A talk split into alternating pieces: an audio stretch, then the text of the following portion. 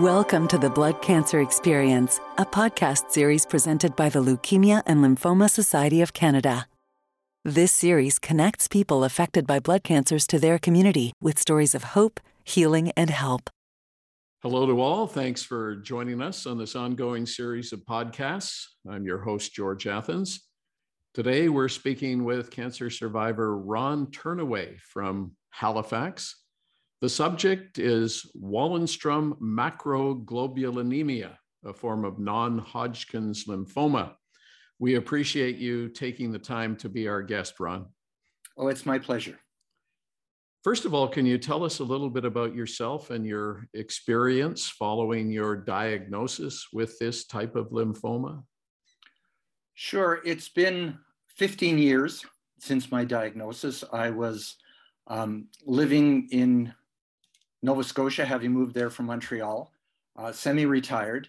And it just turned up that I was anemic on a routine blood test with my uh, family doctor.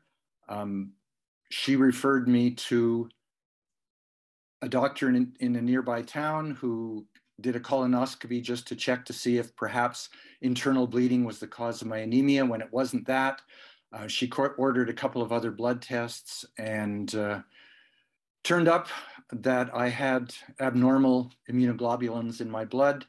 I was referred to the hematology clinic in Halifax, and I was seen within probably three months. Um, the doctor that I met in Halifax um, said, I think I know what you've got. Um, I need to do a bone marrow biopsy to see if indeed that's the case. And if I'm right, I have 15 other patients who have the same thing. Now, when I tell that story to other people, especially Americans, they're astounded because uh, Waldenstrom's, I'm going to call it WM, is a very rare disease. There's maybe four cases per million diagnosed annually. So that might be 150 new people in Canada with this disease. And uh, most people, it takes a very long time to be diagnosed because it's so rare and it's uh, presents very differently with different people. So um, he did the bone marrow biopsy and said, uh, I saw him a month later. He said, um, This is what you have. You're going to need treatment within a matter of months. And um, that's where my journey began. So, what was the process then? What did these treatments uh, involve? I first decided how am I going to deal with this because I you know, I'm a science guy. I had background in IT, and and I needed to know more about my disease so that I could become a full partner in what we were going to do. So um, I went back a month later, and uh, we talked about um, what the options were. 15 years ago, there weren't nearly as many uh, ways of of treating this disease as um, could be. So the doctor proposed something, and I went off and did my research and looked at the pros and cons. And um, we decided to proceed initially with um, a drug that's used in, in many blood cancers called uh, rituximab. And uh, sometimes it works, sometimes it doesn't. And in my case, it didn't. And over the past 15 years, I've probably relapsed five or six times. I've been on multiple treatments. And for the last seven years, I've been on different clinical trials. And um, that's where I am right now. I'm uh, the last year I've been on a, a, clinical trial that's I've been obliged to travel to Florida because again, this disease being so rare, there are very few clinical trials in Canada. And um, so far, so good. I guess, as you say, um, the information part of it is is very important. So I guess you would encourage anybody that was going through this sort of ordeal that they try to get up to speed as much as they can, right? Yes, and I think that for people with Waldenstrom's, actually, they're very fortunate in many ways. This is a an indolent, uh, well-behaved cancer that responds to treatment, and there's also incredible patient advocacy organizations, both in Canada and internationally, that provide a wealth of information, uh, connections to specialists, all of those things. So for me, my way of freaking out when I got the big C diagnosis was to learn as much as I could and um, subsequently to share it. I, I, got involved in a support group um, in Halifax that was specifically for Waldenstroms. Uh, for the past eight years, I've uh, been the support group leader for that and attended a lot of conferences, read a lot of papers, and uh, it's just I find really important um, to be a, a, full member of, of the team with your, your medical team so that you're comfortable about what's being proposed. Well, doctors and treatments uh, are very important. Um, you seem to have quite a positive attitude, and I suspect that um, that's part of the battle as well, right? I think it really is. Um, for me, um, learning something, mastering it, and then sharing it has, has really been a, a, a lifelong pattern, whether it's been stained glass or sailing or cancer. And uh, we have a really um, positive support group in Atlantic Canada. We last couple of years been getting together on Zoom, but normally we get together in person a couple times a year. And uh, just sharing and caring, being able to um, give each other some, some guidance and support. Um, I've also found that um, mindfulness things have been a huge help for my attitude. Uh, I've been a student of you know Eastern religions and meditation for a while. Um, for the past six years, I've been a Reiki practitioner. Um, I work at the um, cancer chemo ward in Halifax, at least prior to COVID. Um, giving Reiki treatments to uh, patients and caregivers. And so all of those things really help me feel uh, involved and uh, caring and keep my mind off uh, how long have I got, Doc? You talk about caring and sharing. Um, how did you share all this information with your family, let's say, or your friends? You know, that was hard because um, back then, 15 years ago, uh, you know, even then, the first doctor you went to was Dr. Google um, I got a feeling that it was I wasn't going to be around much more than about five years. So first for me, I, I went on a retreat to just get my head around the diagnosis because I knew that when I came back and started telling family and friends about it, that it was going to be difficult. I was only 55. Um, you know, my daughters were grown up, but still family cares.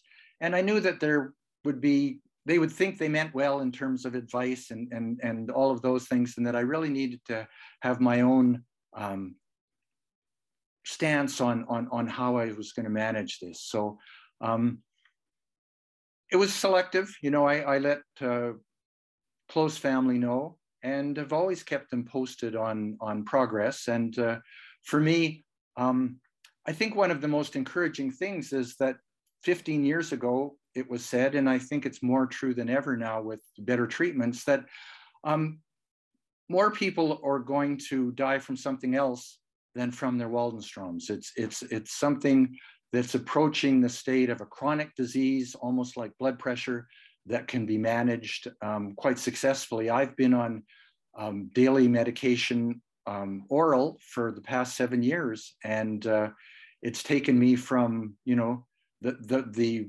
deathbed and transfusion dependent to someone who golfs every day carrying my bag and then goes swimming. So um, to me, that's that's that's there's so much hope in this and, and so much progress. You uh, you mentioned fitness, and I assume that uh, that's another positive when trying to deal with uh, this kind of a challenge, right? I think it really is. I think the more that we can do physically and mentally to uh, support the healing process. Um, it's so important. Um, one of my heroes is Dr. Wayne Jonas, who's a, a an American Western trained doctor who studied um, the approaches to health really in, in cultures around the world. And, and he really believes that what is done to us as far as the therapy represents maybe 20% of the healing process, and the other 80% is what we do to augment that with our own abilities and resources. Good point. Uh, during this uh, time, I, I assume that you have engaged with the LLSC. Has that been helpful for you?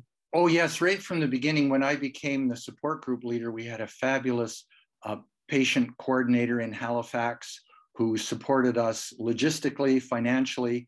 Um, many years ago, I became what was called a First Connection volunteer, where if someone across Canada with Waldenstrom's wants to talk to an experienced patient, um, they often put them in touch with me. Just last week, I spoke with a newly diagnosed patient in Ontario, and it was just the most, you know, fabulous 90 minutes on the phone to um, be able to um, just help her with some of her questions.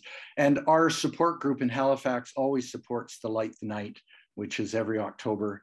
And uh, so we have a really wonderful, strong partnership with LLSC. So as we wrap it up to uh, final questions here, Ron, uh, what would you say to somebody who has just been diagnosed with uh, WM?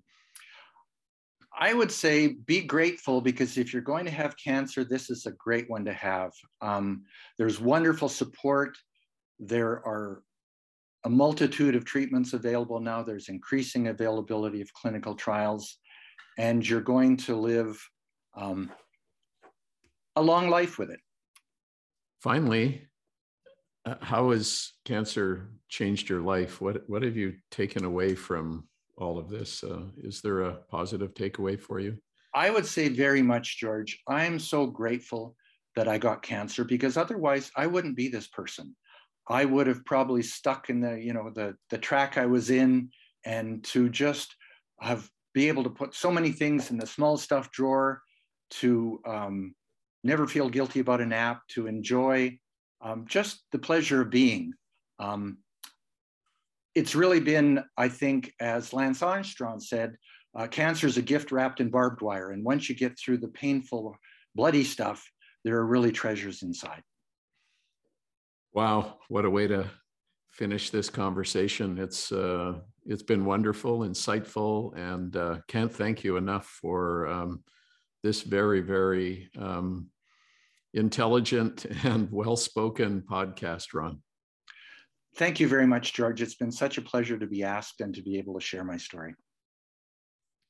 If listeners have any questions about this podcast or need any support or resources to navigate your experience, I encourage you to connect with the Community Service Manager in your region. For more information, visit bloodcancers.ca. If you liked our podcast, be sure to subscribe and leave us a review. You can find us wherever you access your favorite podcasts. We also welcome any ideas for our program, so we'd love to hear from you. Send us an email with your suggestions or comments at info at bloodcancers.ca. Until next time, stay well and stay connected. Thank you for listening to the Blood Cancer Experience, a series of podcasts presented by the Leukemia and Lymphoma Society of Canada. We are committed to supporting the blood cancer community through programs, services, and research.